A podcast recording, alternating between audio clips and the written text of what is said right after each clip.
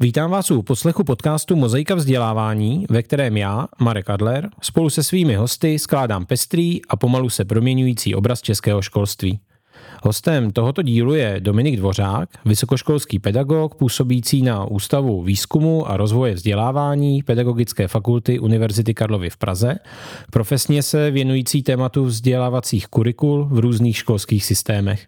Společně se podíváme na téma právě probíhajících revizí rámcového vzdělávacího programu pro základní vzdělávání.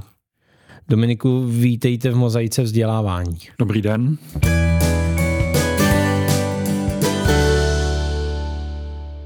Jako obvykle začnu vaší profesní historií. Jak jste se dostal do oblasti českého školství? Co jste vystudoval?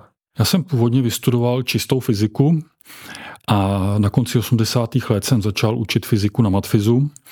A tehdy vznikla taková iniciativa, že by bylo dobré, aby i vysokoškolští učitelé měli nějaké pedagogické vzdělání a poslali mě studovat na Pedagogickou fakultu Univerzity Karlovy.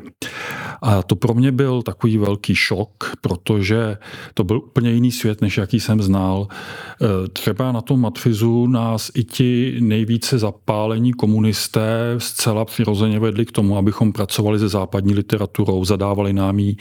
Když jsem přišel na pedagogickou fakultu, tak jsem zjistil, že v těch 20 letech normalizace se u nás západní literatura z oblasti vzdělávání a možná obecně i sociálních věd vůbec nepřekládala, studenti se s ní nesetkávali.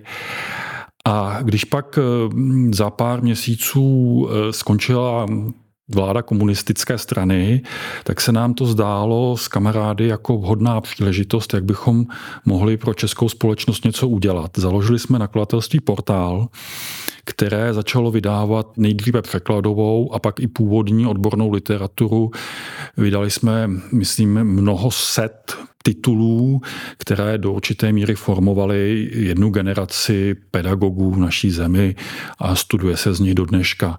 Takže tohle byl vlastně ten začátek ta, ta snaha přinést sem poznání ze zahraničí. Později jsem zjistil, že eh, i, v česk, i na českých pedagogických fakultách byly za komunismu lidé, kteří sledovali, co se na západě děje, ale byli tak trochu ve stínu.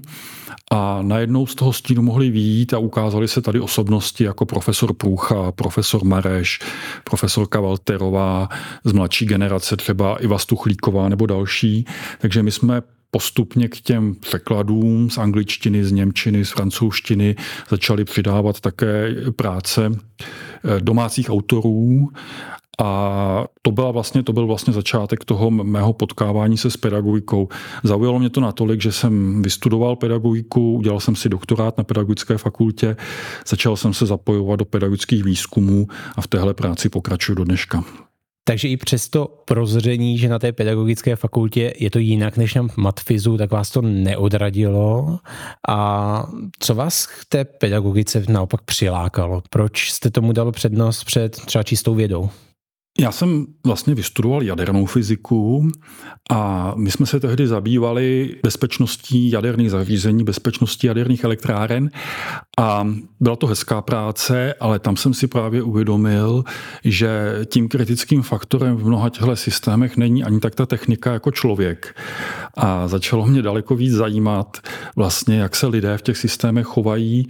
Začali mě, začalo mě zajímat eh, studovat ten sociální rozměr společnosti, což mi před rokem 89 nedávalo tolik smysl, protože ty sociální vědy u nás byly hodně, hodně postižené tou normalizací a když se tahle možnost otevřela, tak jsem zjistil, že možná budu užitečnější pro tuhle zemi, když se budu zabývat tohle, jak my říkáme někdy mezerou, tímhle s tím, tímhle s tím prostorem, který byl nedostatečně pokryt poznatky eh, ze zahraničí, vědními poznatky a byla to výzva, byla to hezká výzva. Jak moc jste kombinoval nebo kombinujete to bádání v pedagogice s vlastním vyučováním? Já se musím přiznat, že teď učím málo, protože ten výzkum a další činnosti, které s tím souvisejí, eh, mě zaberou většinu času, takže dneska učím hlavně doktorandy. To znamená ty mladé nebo někdy taky ne úplně mladé lidi, kteří se chtějí přiučit tomu, jak se dělá pedagogický výzkum. Mrzí mě, že už se velmi málo potkávám eh, s mladší generací nebo s těmi nejmladšími, žáky základního středního školství. Ale na druhou stranu zároveň cítím, že e, už k ním mám dneska daleko, jejich světu úplně nerozumím a jsem rád, že prostě se tady objevují velmi schopní mladí lidé, kteří s nimi pracují, kteří jsou ve školách a kteří jejich potřebám a jejich světu rozumějí líp. Takže na jednu stranu mě moc mrzí, že vlastně s těmi mladšími dětmi už dneska nemám příležitost se potkávat a na druhou stranu mám trochu respekt z toho, abych to ještě dokázal tak, jako jsem to uměl dřív. Když se teď ohlédnete za tou 30 letou historií pedagogického výzkumu od té revoluce, kterou jste zmiňoval jako takový předěl, tak kam se český pedagogický výzkum posunul? Český pedagogický výzkum v současnosti má e, několik velmi nadějných eh, odborníků, kteří jsou schopni vstupovat do mezinárodního kontextu a vést s ním dialog, kteří produkují velmi kvalitní poznatky, ale celkově mu chybí institucionální základna. Eh, na rozdíl od mnoha jiných oborů ne, neexistuje eh, pracoviště, které by se zabývalo pedagogickým výzkumem v Akademii věd. Pedagogický výzkum je jenom na vysokých školách a e, i tam je e, velmi slabě institucionálně ukotven, takže my v podstatě žijeme jenom z dočasných grantů, z grantových projektů a pedagogický výzkum nemá díky tomu dost širokou základnu. To znamená, podařilo se tady e, na několika pracovištích, třeba na Filozofické fakultě Masarykovy univerzity nebo v Brně ještě na, na pedagogické fakultě, v Olomouci a u nás na Karově univerzitě vytvořit týmy, které podle mě produkují velmi zajímavé výsledky. Také řada odborníků, kvalitních odborníků je i na dalších fakultách, v Budějovicích, v Plzni, v Hradci a tak dále. Ale myslím, že tu není dost široká základna, která by zajišťovala stabilitu. Takže kdyby nám pár špičkových odborníků třeba odešlo do zahraničí, tak by ten pedagogický výzkum byl pravděpodobně dost ohrožen. Současně ten problém je v tom, že jsme malá země a e, můžeme se zaměřit jenom na několik málo témat, takže e, řada témat důležitých, která by měla být studována, studována prostě být nemůže, protože je nás málo a témat je hodně. Znamená to tedy, že ideální cesta by bylo mít jednu instituci s dostatečným počtem výzkumníků a ideálně s dlouhodobým financováním bez ohledu na konkrétní granty, projekty. Já jsem tady v konfliktu zájmů. Samozřejmě, že bych mohl eh, si představovat něco, co by pro nás výzkumníky bylo pohodlné, ale myslím si, že ten náš současný stav není úplně ideální a že eh, by si eh, pedagogický výzkum zasloužil ne jednu, snad jednu velkou instituci, ale zasloužil by si nějakou systémovější podporu a to nejen ten úplně čistě akademický výzkum, který podporuje Grantová agentura České republiky, ale také eh, rezortní aplikovaný výzkum. Ten tady trochu chybí. No, když už tu aplikaci zmiňujete, tak jedna věc je zkoumat a druhá věc je, jak se tyhle výzkumy potom propisují do reality českého školství. Jak tohle se daří? To je samozřejmě závažná otázka protože u politiků často vidíme, že oni si z těch výsledků výzkumu vybírají jenom to, co se jim hodí pro, my říkáme, legitimizaci, to znamená, vybírají si z těch výsledků jenom to, co potvrzuje jejich názor, který si chtějí potvrdit. Ten přenos výsledků výzkumu do praxe je náročný a nikdy to není úplně tak, že by skutečně politici dělali to, co jim odborníci doporučují. Co je to, co vás takovou dobu tady v tom výzkumu drží? Proč to pro vás osobně dává smysl? Navzdory té současné době, eh, která má velké problémy s tím shodnout se, co je pravda a zda je vůbec pravdu možné najít, tak věřím, že je důležité pravdu hledat. A to, co se my výzkumníci snažíme dělat, je hledat pravdu o tom, jak na tom skutečně je české vzdělávání v porovnání se světem, v porovnání s minulostí. Takže ten tento, tento proces hledání pravdy eh, mi dává stále po těch 30 letech smysl. Možná, že dneska už vím, že ta pravda je třeba trochu složitější a eh, že možná je potřeba, aby ji hledali různí lidé a na, dívali se na ní jako z různých úhlů, ale pořád věřím, že to hledání pravdy má smysl. Je to něco, co si třeba přenášíte i z té fyziky, která působí tak jako exaktně a jasně, do té pedagogiky, kde je to někdy možná mnohem složitější něco přesně měřit, stanovit nějaká přesná kritéria, nějak to definovat? Je to tak. Já jsem si myslel, že když jsem učil předmět experimentální fyzika, když jsem učil studenty, jak měřit věci ve fyzice, takže to budu umět i v té pedagogice ale zjistil jsem, že ty věci jsou v mnoha ohledech skutečně složitější. A vlastně těch 25-30 let, co se v pedagogice pohybuji, se stále učím, jak eh, tu pravdu zjišťovat, jak ji nalézat. A eh, i to je na tomto zajímavé, že člověk se pořád musí posouvat a pořád se mám co učit. S chodou okolností jsme se na tom našem pracovišti sešli, je nás tam více lidí, kteří prošli matfizem, Možná, že ten matfiz byla docela dobrá příprava pro to, eh, jak se učit i pohybovat v nových oblastech, že nás nějakým způsobem naučil eh, odhalovat eh, základní a důležité vztahy i v těch oblastech mimo fyziku. Ale zároveň všichni cítíme, že nám chybí systematické vzdělání a příprava v oblasti sociálních věd a pedagogiky. A jsem moc rád, že ta současná generace mladých lidí, výzkumníků nebo i učitelů už měla šanci projít kurzy moderních sociálních věd, moderních výzkumných metod a jsou proto na ten výzkum připraveni lépe, než jsme byli my a než my kdy asi budeme. Já zkusím vaší kritické reflexi předhodit takovéto kliše, že ne všechno, co dokážeme změřit, je důležité a ne všechno, co je důležité, dokážeme změřit.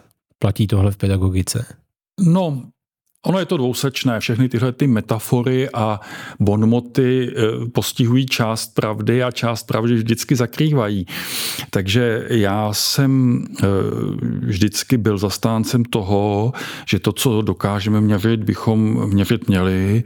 Třeba eh, si myslím, že to, čemu se říká čtenářská nebo matematická gramotnost, je zároveň důležité a zároveň docela dobře měřitelné a proto bychom se tím měli zabývat. Ale samozřejmě, jak člověk stárne a jak má třeba taky zkušenost rodiče a vidí vlastní děti a děti eh, svých přátel, tak vidí, že skutečně ne všecko dokážeme úplně exaktně zachytit a jsou věci, eh, že, že třeba i ty věci, které nám někdy říká intuice nebo emoce, že bychom jim také měli věnovat pozornost. Ale v zásadě jsem nezradil své původní pozitivistické přesvědčení, a myslím si, že jsou tady věci, které jsou současně důležité a současně měřitelné a stojí za to se jimi zabývat. Takže ten moderní pojem evidence-based learning je něco, co s vámi rezonuje.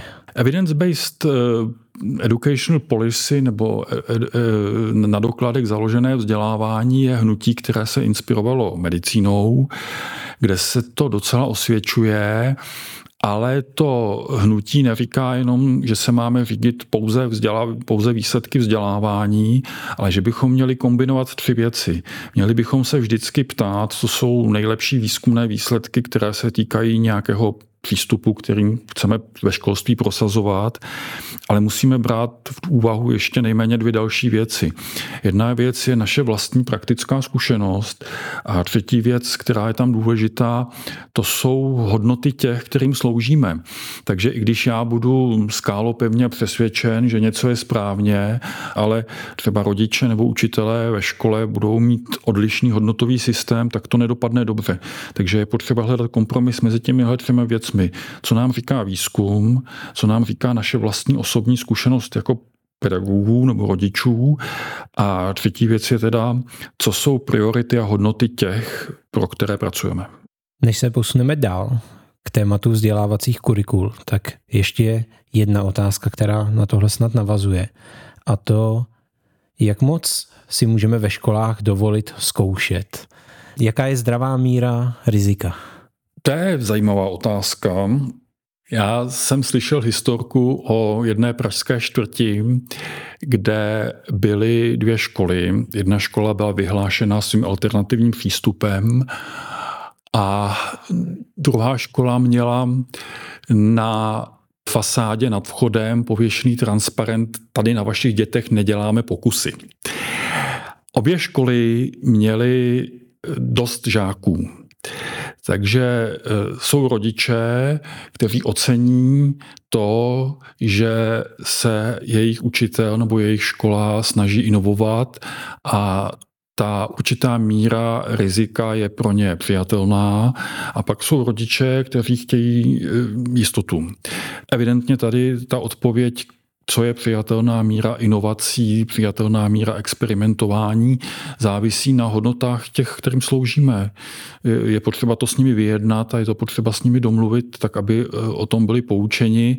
No a my výzkumníci máme takovou praxi, že když e, na někom děláme experiment, tak tomu potřebujeme ho informovaný souhlas. To znamená, ta míra inovací nebo ta míra experimentování by měla být vyjednána s těmi e, rodiči a také s těmi dětmi. To znamená, i když to jsou třeba děti eh, na počátku své vzdělávací dráhy, i oni by měli do určité míry eh, svolit s tím, že se na nich nějakým způsobem tedy něco nového zkouší.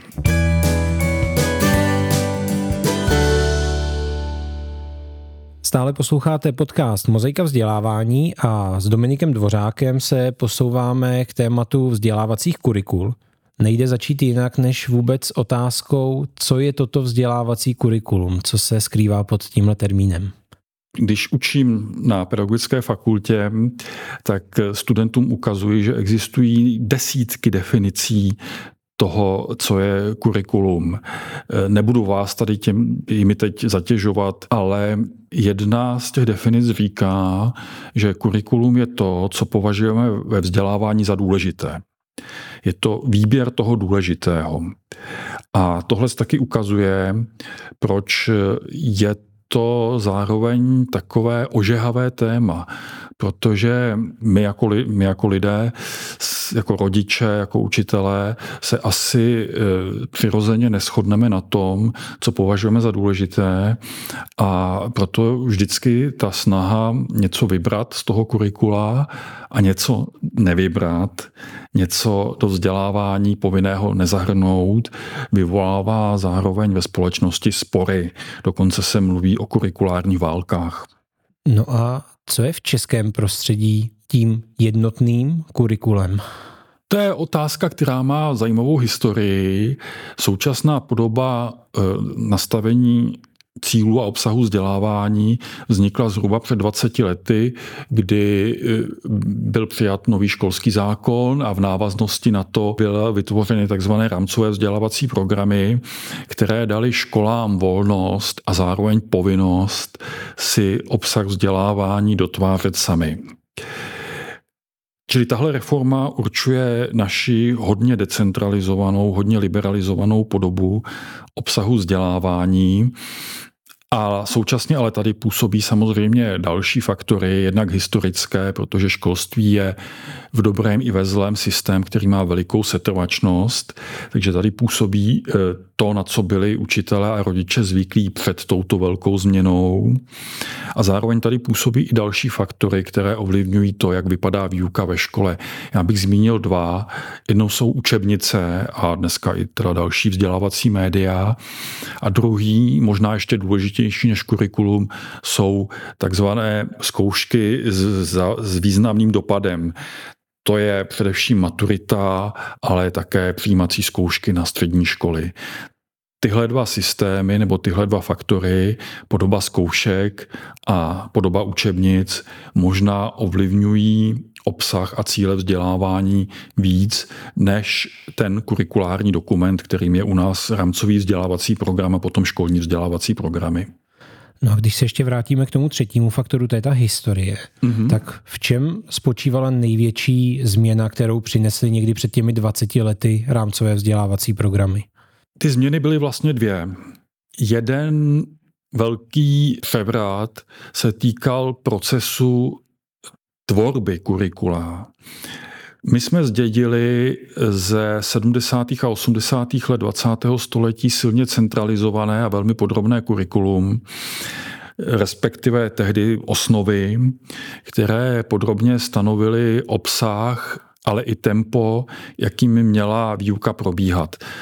Tyto osnovy se sice v průběhu 90. let eh, byly nahrazeny třemi vzdělávacími programy, pokud se bavíme tedy o základním školství, z nich si školy mohly vybírat, ale eh, ta tradice tady stále silně působila a ty rámcové vzdělávací programy v tomhle přinesly velkou změnu, protože oni stanovily pouze takzvané očekávané výstupy a učitelé nebo školy měli volnost vybrat si učivo, pomocí kterého budou ty, ty výstupy e, naplňovat nebo dosahovat jich sami. Takže ta první velká změna se týkala procesu, jakým vůbec bylo ve škole kurikulum vytvářeno a určováno. Druhá velká změna byla, že místo znalostí kladly rámcové vzdělávací programy důraz na takzvané klíčové kompetence, které jsou nadoborové. To byly ty dvě velké změny, které představovaly rozchod s tou dlouhodobou tradicí českého školství. Trochu jste to naznačili, pojďme se na to podívat podrobněji. Jaké jsou silné a slabé stránky tohoto decentralizovaného systému, který hodně souvisí i s regionalizací českého školství a s řízením skrze množství různých zřizovatelů a s menším vlivem třeba ministerstva školství? Tady se sešla situace, kdy decentralizace kurikula, to znamená přenesení mnoha rozhodnutí do škol se potkala s decentralizací v jiných oblastech, to znamená i s decentralizací řízení a zprávy školství. Takže ve výsledku český vzdělávací systém vychází jako jeden z vůbec nejvíce decentralizovaných na světě. Jaké to má silné a slabé stránky?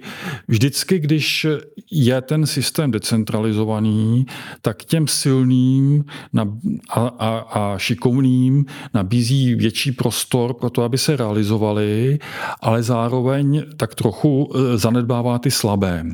Takže e, ten systém umožnil, aby školy, které už třeba s vlastní tvorbou vzdělávacích programů, s e, vlastní proměnou měly zkušenost, společnost, tak jim vytvořil velký prostor ale zároveň se nám ten systém stále více, jak se říká, rozevírají se v něm nůžky. To znamená, stále více se vzdalují ty školy úspěšné od těch škol, které jsou méně úspěšné nebo které slouží žákům ze znevýhodněného prostředí.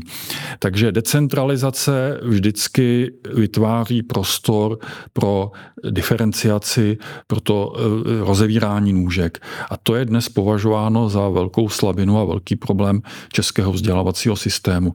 Zároveň si myslím, že eh, ten mechanismus, kdy si měla každá škola vytvářet svůj vlastní školní vzdělávací program, se jako nástroj eh, reformy příliš neosvědčil. Eh, naše výzkumy ukazují, že většina škol bere tu tvorbu vlastního školního vzdělávacího programu spíše jako administrativní zátěž, než jako příležitost k nějakému vlastnímu rozvoji. Tím neříkám, že nejsou školy, které tuto příležitost využily, ale pro většinu učitelů ta přidaná hodnota možnosti vytvářet si vlastní školní vzdělávací program není chápaná jako pozitivum. Než se na to podíváme hlouběji, tak možná udělám takovou odbočku pro někoho překvapivou, že ta svoboda je taková, že všechny Montessori, Waldorfské a jiné programy bez jakéhokoliv ohýbání se vlastně vejdou do toho rámcového vzdělávacího programu a můžou tyhle školy v tom veřejném systému fungovat. My chystáme teď takovou mezinárodní konferenci, která se má právě zabývat eh, souvislostmi revize rámcového vzdělávacího programu, o které asi budeme za chviličku mluvit. A pozvali jsme tam zástupce těchto škol a chceme se jich zeptat, zda je tomu opravdu tak, jak říkáte, nebo zda jim to současné nastavení v něčem překáží a brání. Některé ty školy mají třeba nějaké jiné rozdělení cyklů. Jedna z mála věcí, která je vlastně závazně stanovena, je to rozdělení základního vzdělávání na první stupeň, který má pět let a druhý stupeň, který má čtyři roky. A e, Hodně se uvažuje o tom, zda by tam někde neměly být nějaké uzlové a kontrolní body, kdy by se, bychom se podívali, e, kam škola ty žáky dovedla a ty školy, které pracují s jinými cykly než zrovna těch pět až čtyři roky, tak ty v tom vidí velké ohrožení. Proč tam chceme vlastně ty, nebo proč se mluví o tom, že by se tam ty uzlové body měly zavést, to je právě to, že eh, se výsledky žáků nebo, nebo výsledky vzdělávání ve školách hodně, hodně, hodně rozjíždějí. A domníváme se, že by tam tedy měla být nějaký kontrolní bod, kdy se podíváme na to, co ta škola těm žákům dokázala dát Bohužel současný systém je takový, že vlastně jediný plošný mechanismus, který nám ukazuje, co se žáci eh, v základním vzdělávání naučili, jsou přijímací zkoušky, tak jednotné přijímací zkoušky do maturitních oborů. A právě tenhle ten eh, mechanismus nepostihuje ty žáky, kteří se hlásí do učňovských oborů. Předpokládáme, že to jsou spíše ti žáci s nejslabšími výsledky a my vlastně nevíme o téhle nejslabší skupině skoro nic. Nevíme, s jakými znalostmi vycházejí ze základního vzdělávání, proto se uvažuje o tom, že by se do toho systému někde vložili eh, jakési úzlové body, kde by se ty výsledky ověřovaly.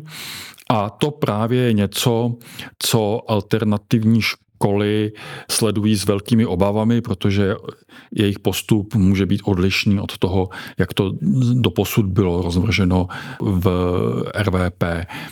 Zároveň z toho pohledu ze školy můžu říct, že to není tak, že bychom vůbec netestovali, protože Česká školní inspekce nás oslovuje s různým testováním.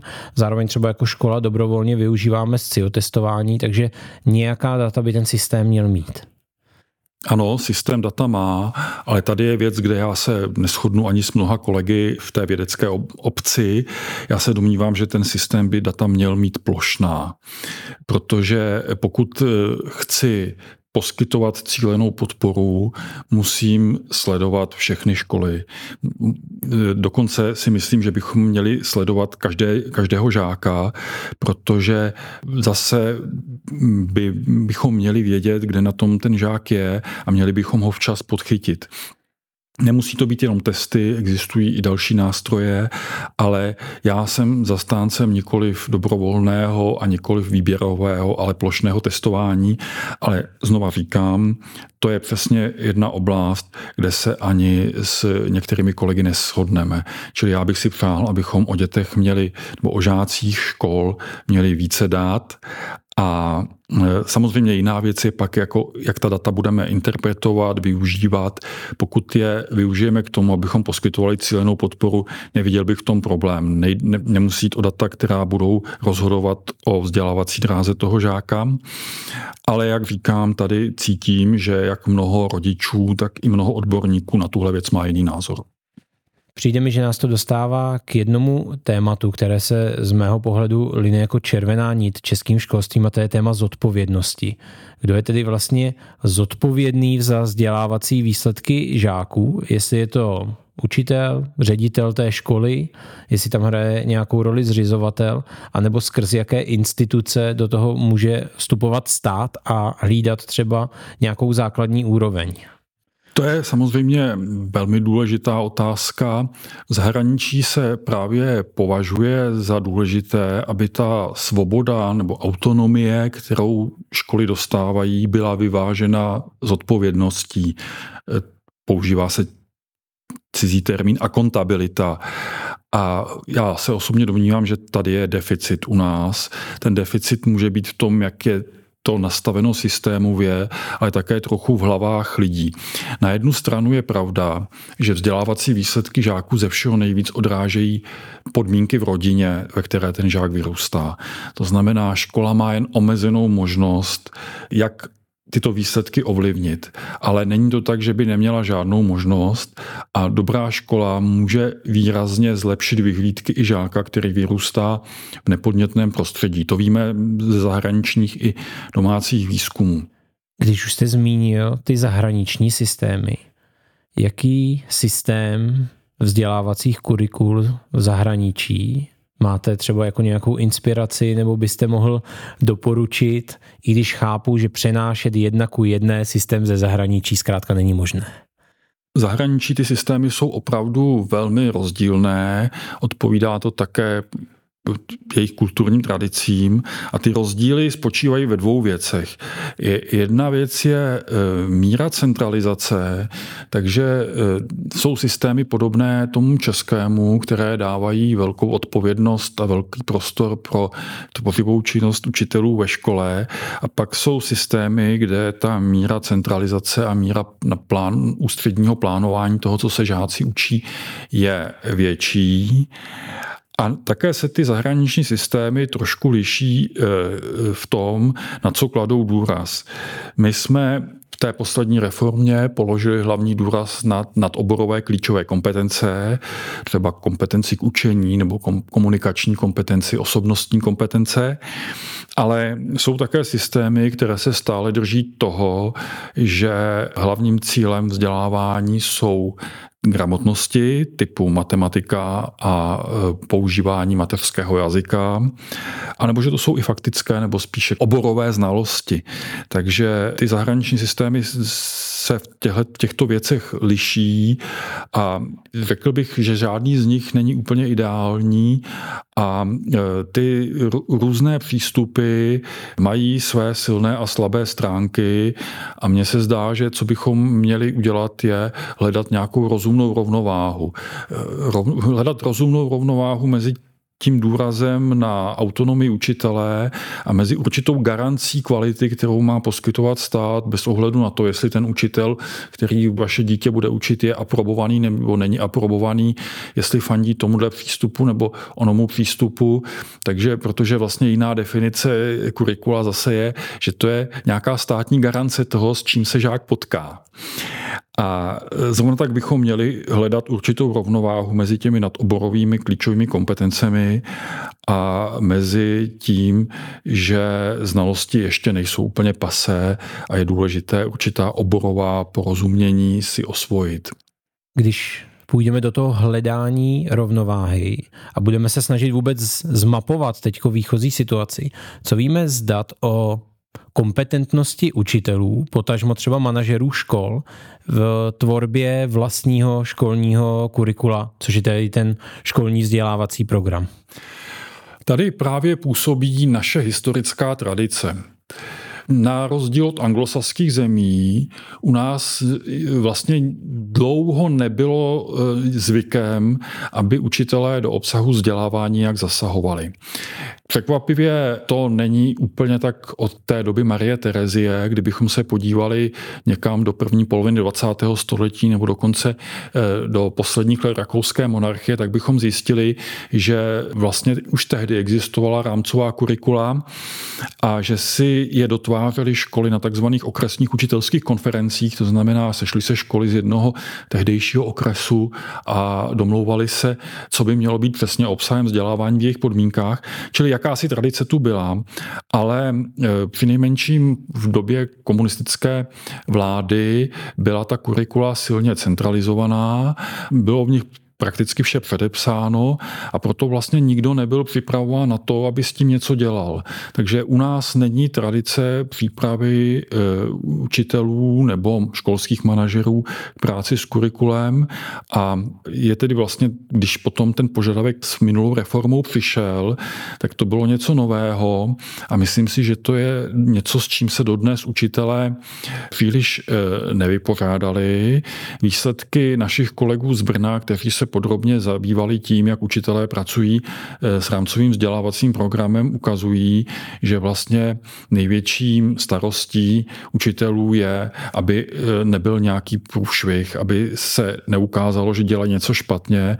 To znamená, ten rámcový vzdělávací program jim vlastně slouží především jako obrana nebo jako něco, co chtějí dodržet, aby rodiče, inspekce nebo někdo jiný si nestěžoval.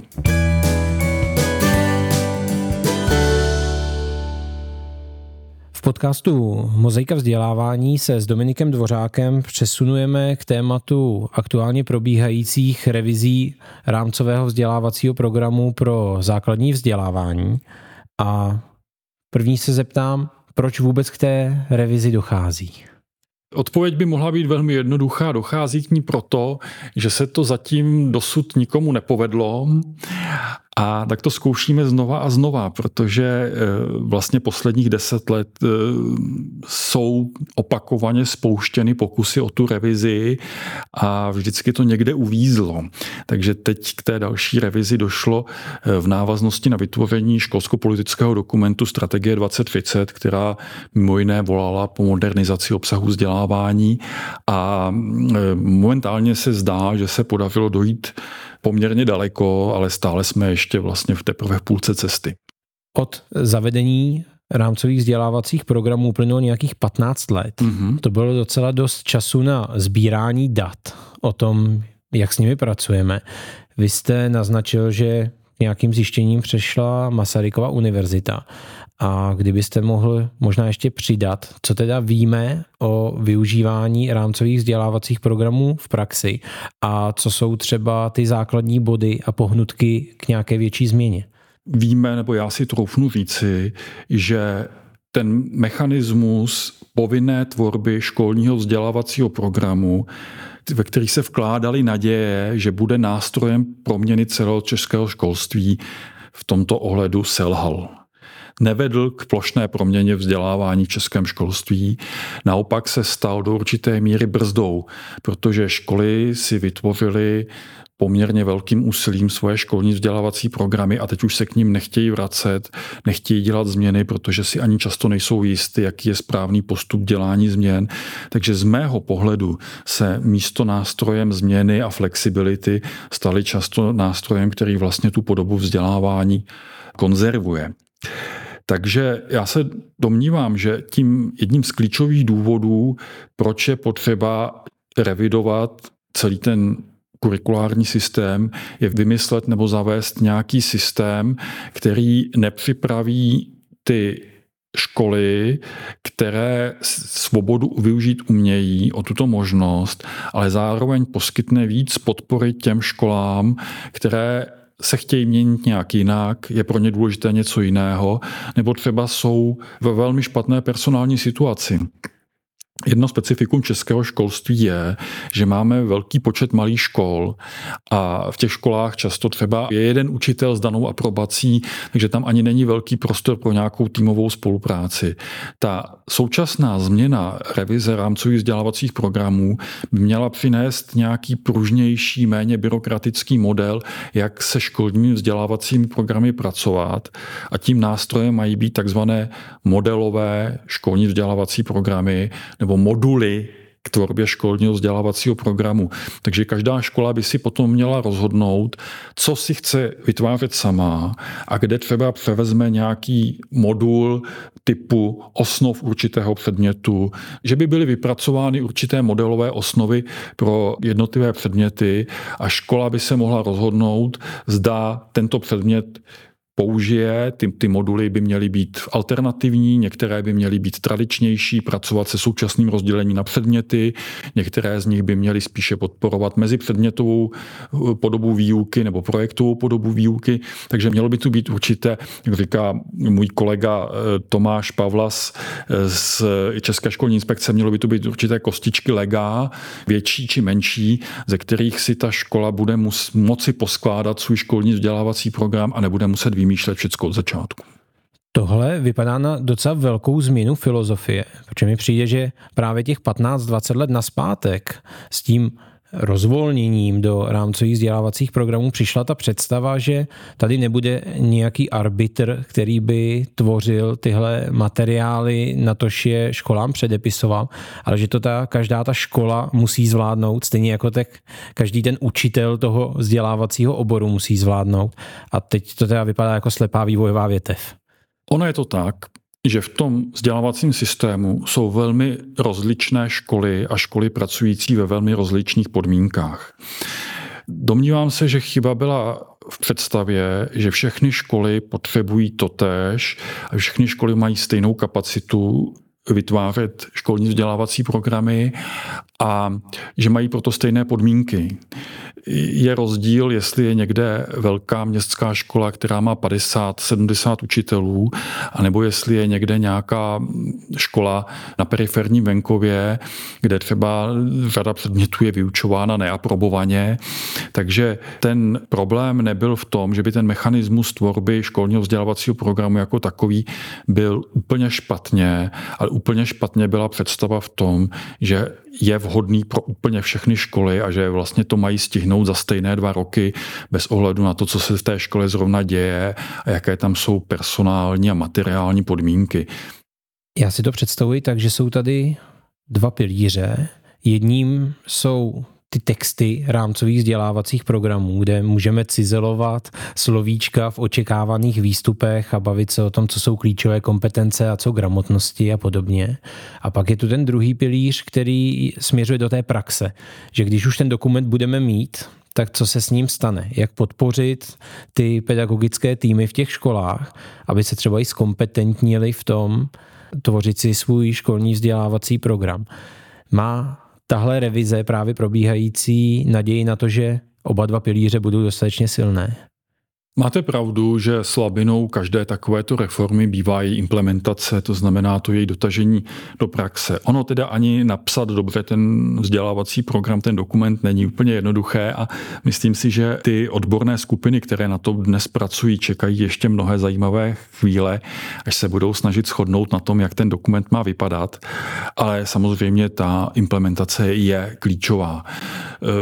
Máme snad naději, že tady jsou k dispozici nebo budou k dispozici poměrně velké prostředky z evropských fondů, které by tu implementaci měly eh, podporit a že tedy ten proces učení ve školách bude probíhat ale eh, zároveň musíme vidět, že před školami stojí vždycky souběžně mnoho nejrůznějších výzev a že ta e, reforma bude vstupovat do škol v situaci, kdy tu máme migrační krizi spojenou s válkou na Ukrajině, kdy tu určitě budou nastávat nějaké rozpočtové škrty, které souvisí s tím, v jaké ekonomické situaci je naše země a tak dále.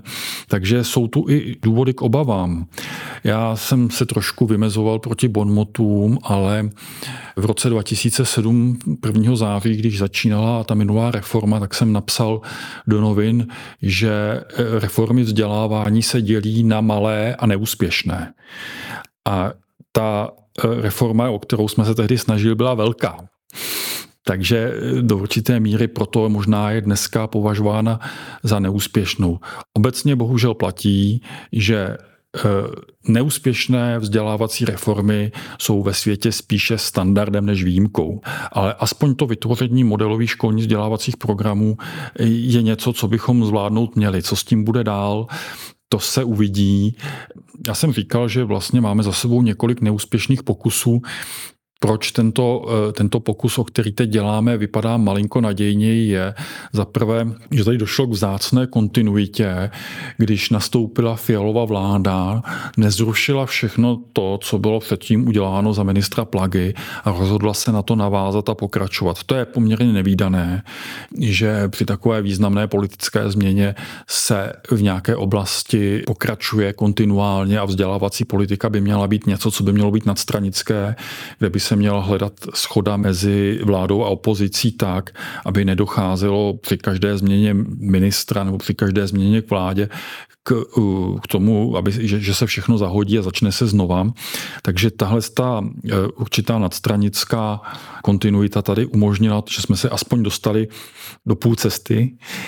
A druhý pozitivní moment je v tom, že přece jenom se zdá, že tato reforma dokázala zapojit širokou škálu aktérů a že probíhá poněkud transparentněji, otevřeněji než dosud. E, že e, vlastně v každé chvíli lze najít na webu Národního pedagogického institutu informace o tom, kdo momentálně na tom pracuje, kdo jsou členové expertních týmů, odborných skupin, kdo jsou oponenti, ty oponentní posudky jsou zveřejňované a tak dále.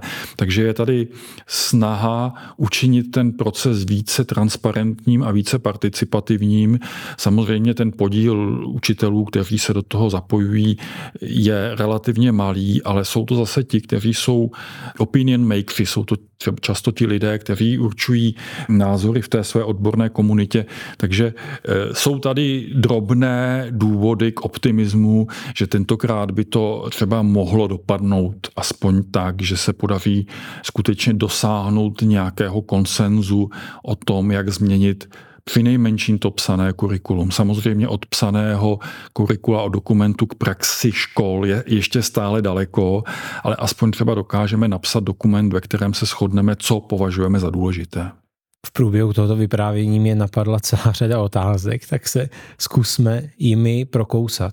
První slovo reforma. Je to vůbec reforma? Protože mluví se tak o tom, ale zároveň z mého pohledu jsme dosud nevyužili ani tu volnost, o které vy jste mluvil, toho současného rámcového vzdělávacího programu a nevidím nic tak úplně reformního v tom novém.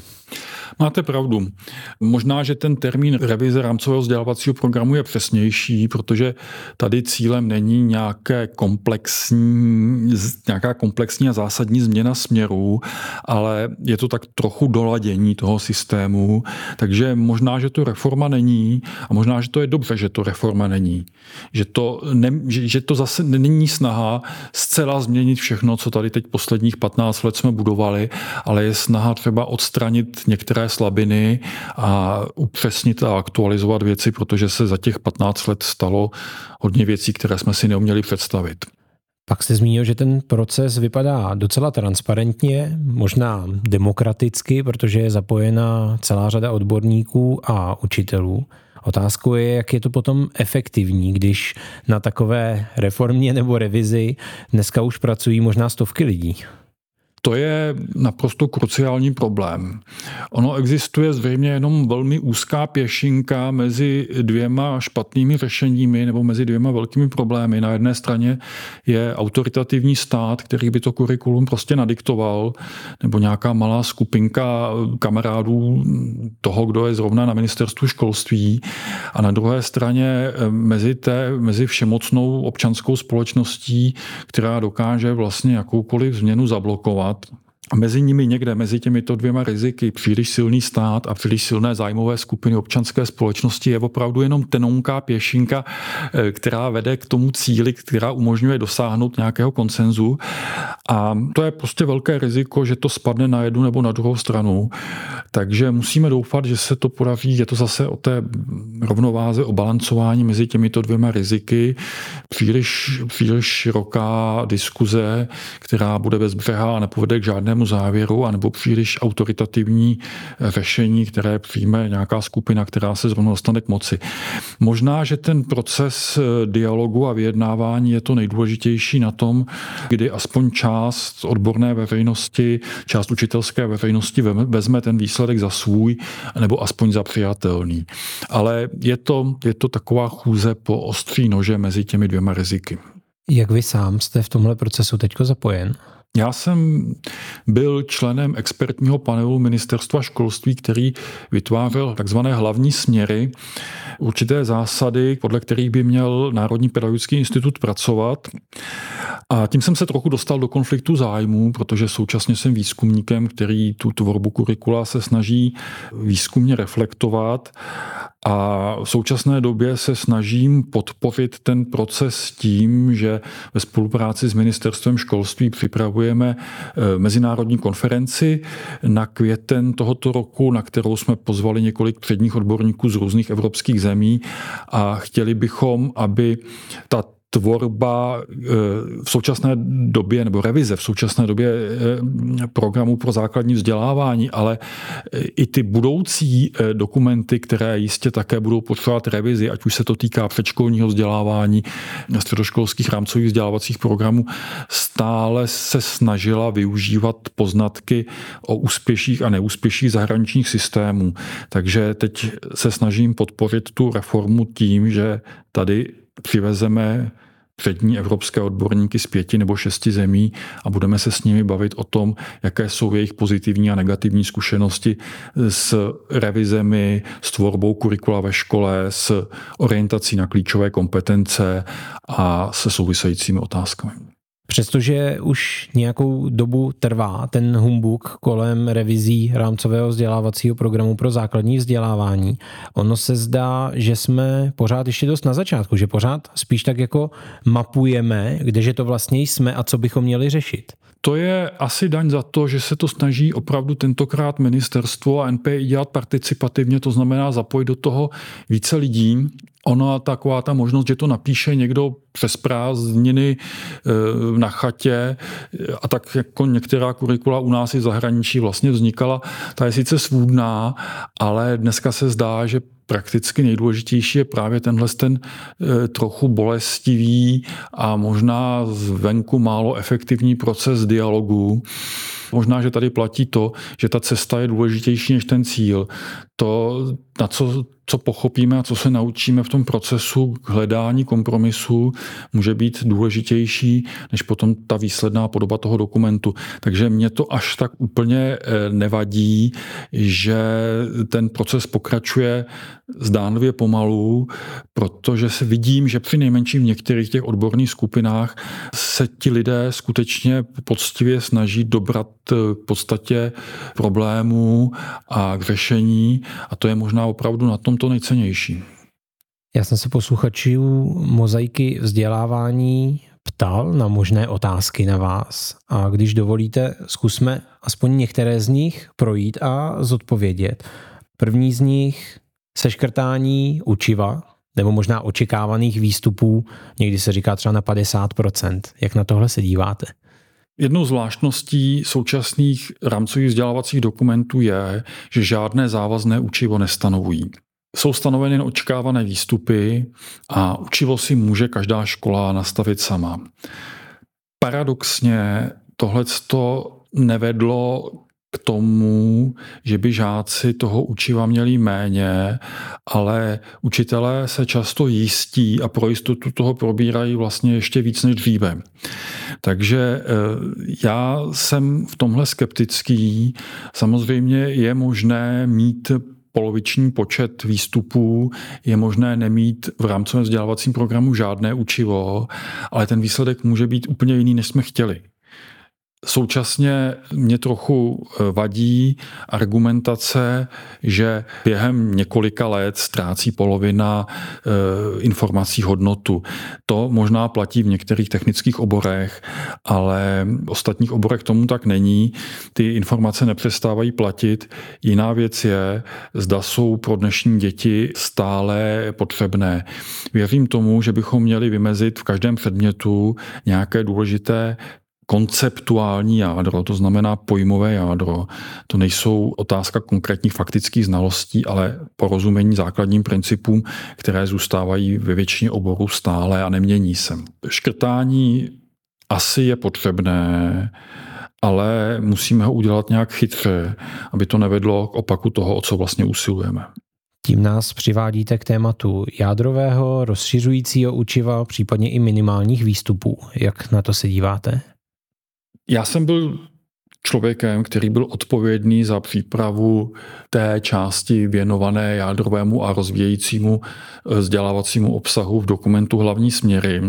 A právě tahle část spolu eh, s otázkou testování zbudila největší negativní ohlas mezi eh, veřejností a my jsme se pak vrátili k dopracování těch hlavních směrů a dohodli jsme se, že tuto část úplně vypustíme. To znamená, je to jedna věc, eh, která byla obsažena ve strategii 2030 a která už se do finálního zadání pro NPI nakonec nedostala. Každé takové rozhodnutí má nějaké své silné a slabé stránky.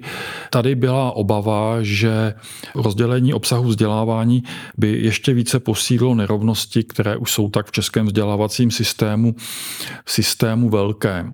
Podobně se kolegové dívají na ty minimální e, očekávané výstupy. V zahraničí se šlo někdy cestou takzvaných minimálních standardů Eh, které měly garantovat to úplné minimum, které si každý žák odnese ze vzdělávání, ale ukázalo se, že bohužel školy se pak jako příliš snadno přizpůsobují té snížené laťce a v zahraničí už se dneska od té cesty těch minimálních výstupů jako trochu upouští a je spíše snaha popsat nějak, nějaké střední očekávání, očekávání, které není minimální.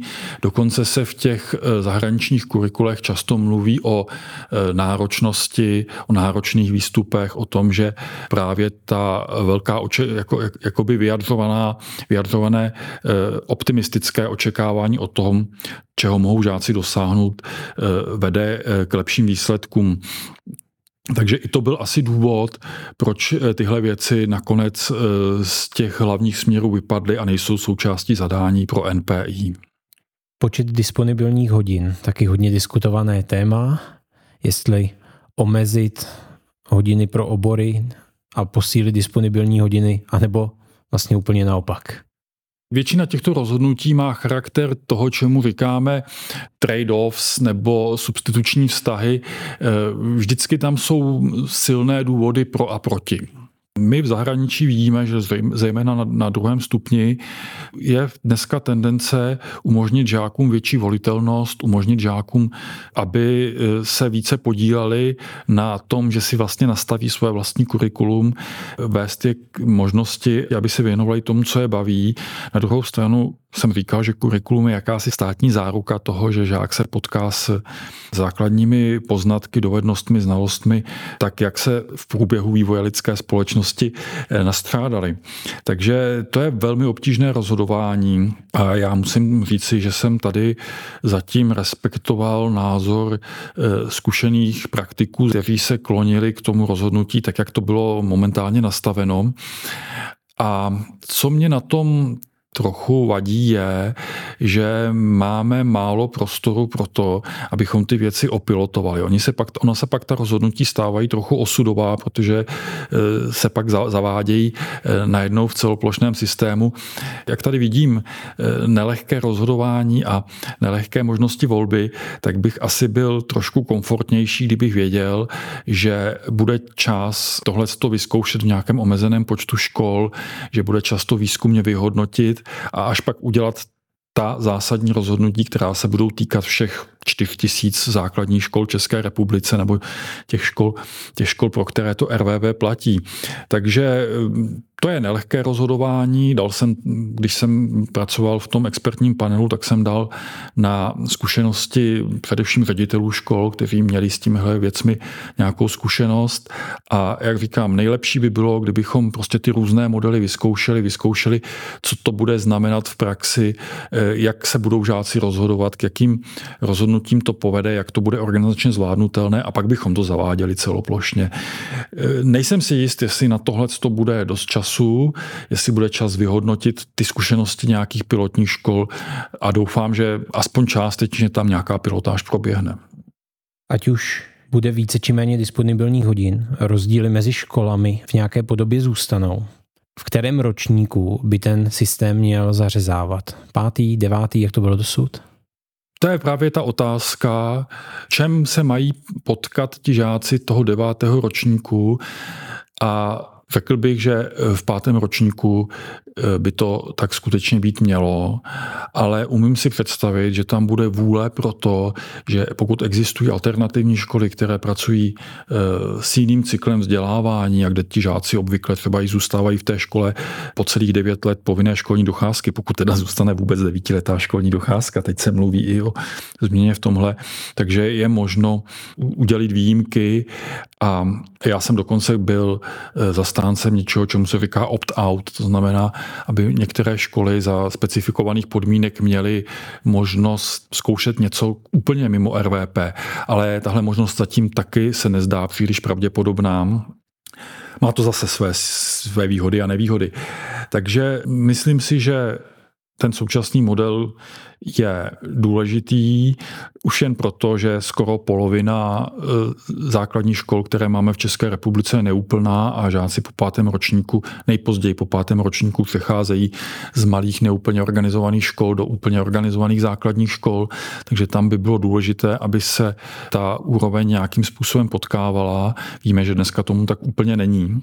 Na druhou stranu i zahraniční vzdělávací systémy se e, snaží prodloužit prodloužit ten věk, kdy jsou děti ve všeobecném vzdělávání, to znamená předčasná specializace nebo diferenciace na druhém stupni také problémová. Takže možná ten současný systém, tak jak vypadá eh, s uzlovými body eh, v pátém a devátém ročníku, není špatně nastavený.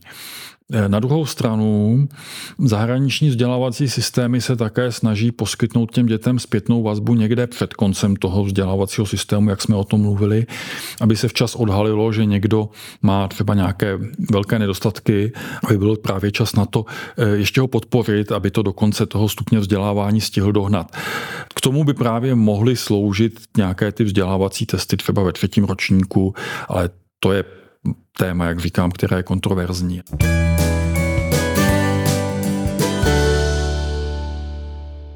V podcastu Mozaika vzdělávání míříme s Dominikem Dvořákem do pomyslné cílové rovinky a přicházejí obvyklé otázky. I vás se zeptám, jaké různé inspirativní zdroje z oblasti vzdělávání sledujete a doporučil byste našim posluchačům. Většina zdrojů, které sledují, jsou klasická tištěná média, i když je třeba čtu v elektronické podobě. Myslím si, že je důležité sledovat širší kontext a proto je dobré sledovat nějaký eh, jeden, tý, jeden týdeník, který umožňuje člověku sledovat i širší souvislosti než jenom vzdělávací. A jinak já také jeden časopis vlastně spolu vytvářím. Jak jsem na začátku říkal, že vlastně moje první setkání s pedagogikou bylo přes nakladatelství Portál a knihy a časopisy. Konce jsem asi dva časopisy v téhle oblasti spolu zakládal. Dneska jsem koným redaktorem časopisu Orbis Schole, což je vědecký časopis, který se věnuje eh, školnímu vzdělávání ten čtu tak z pracovní povinnosti. A pak čtu časopisy jako Vesmír, který mi dává také širší pohled na, na vědu. Časopis Pedagogika, Studia Pedagogika. Mám rád byl ten Beduin, který mi umožňuje eh, sledovat eh, aktuální dění v českém školství. A z zahraničí třeba americký časopis Educational Research, který eh, je někde na půl mezi vědeckým časopisem a profesním zpravodajem odborné komunity. Takže tohle to jsou média, která sleduji. Tradičně se také ptám, kdybyste měl doporučit jednu knihu, kterou by si každý učitel měl přečíst, jaká by to byla? Bohužel se mi zdá, že ta kniha, která stále nestrácí aktuálnost nebo ji znova získává, je eh, Orwellův 1984. která velice prorocky postihla spoustu věcí, které nás opět dneska obklopují, ale to je trošku smutné a pesimistické čtení. Takže když jsem přemýšlel o téhle vaší otázce, tak jsem si vzpomněl na jednu takovou možná až příliš idealizující knihu eh, o českém školství, nebo o tom, jak vypadalo školství před 100 a více lety. A je to kniha, která se jmenuje Na krásné samotě a popisuje, jak fungovala obecná škola na Křemešníku u Pelvimova někdy na konci 19. na začátku 20. století. A tahle knížka, jak říkám, možná až trošku idealizující obraz ukazuje, že ta tradiční škola v českých zemích nebyla tak špatná, jak si někdy myslíme, jak ji někdy rádi kritizujeme jako zatuchlé tereziánské školství.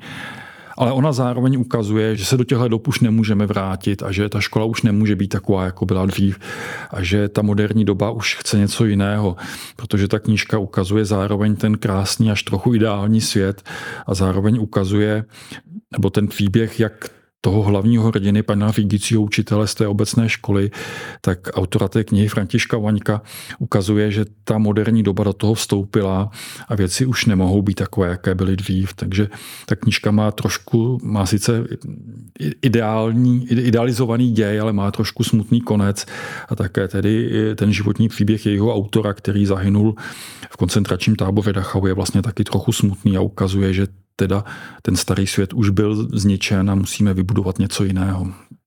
Abychom nekončili tak trochu pesimisticky, tak položím ještě jednu také tradiční otázku, na co jsem se dneska nezeptal. Co byste chtěl říct a já jsem vám nedal tu možnost. Záludná otázka. Já si myslím, že jsem dostal příležitost mluvit o mnoha věcech, které mě trápí a které mě připadají důležité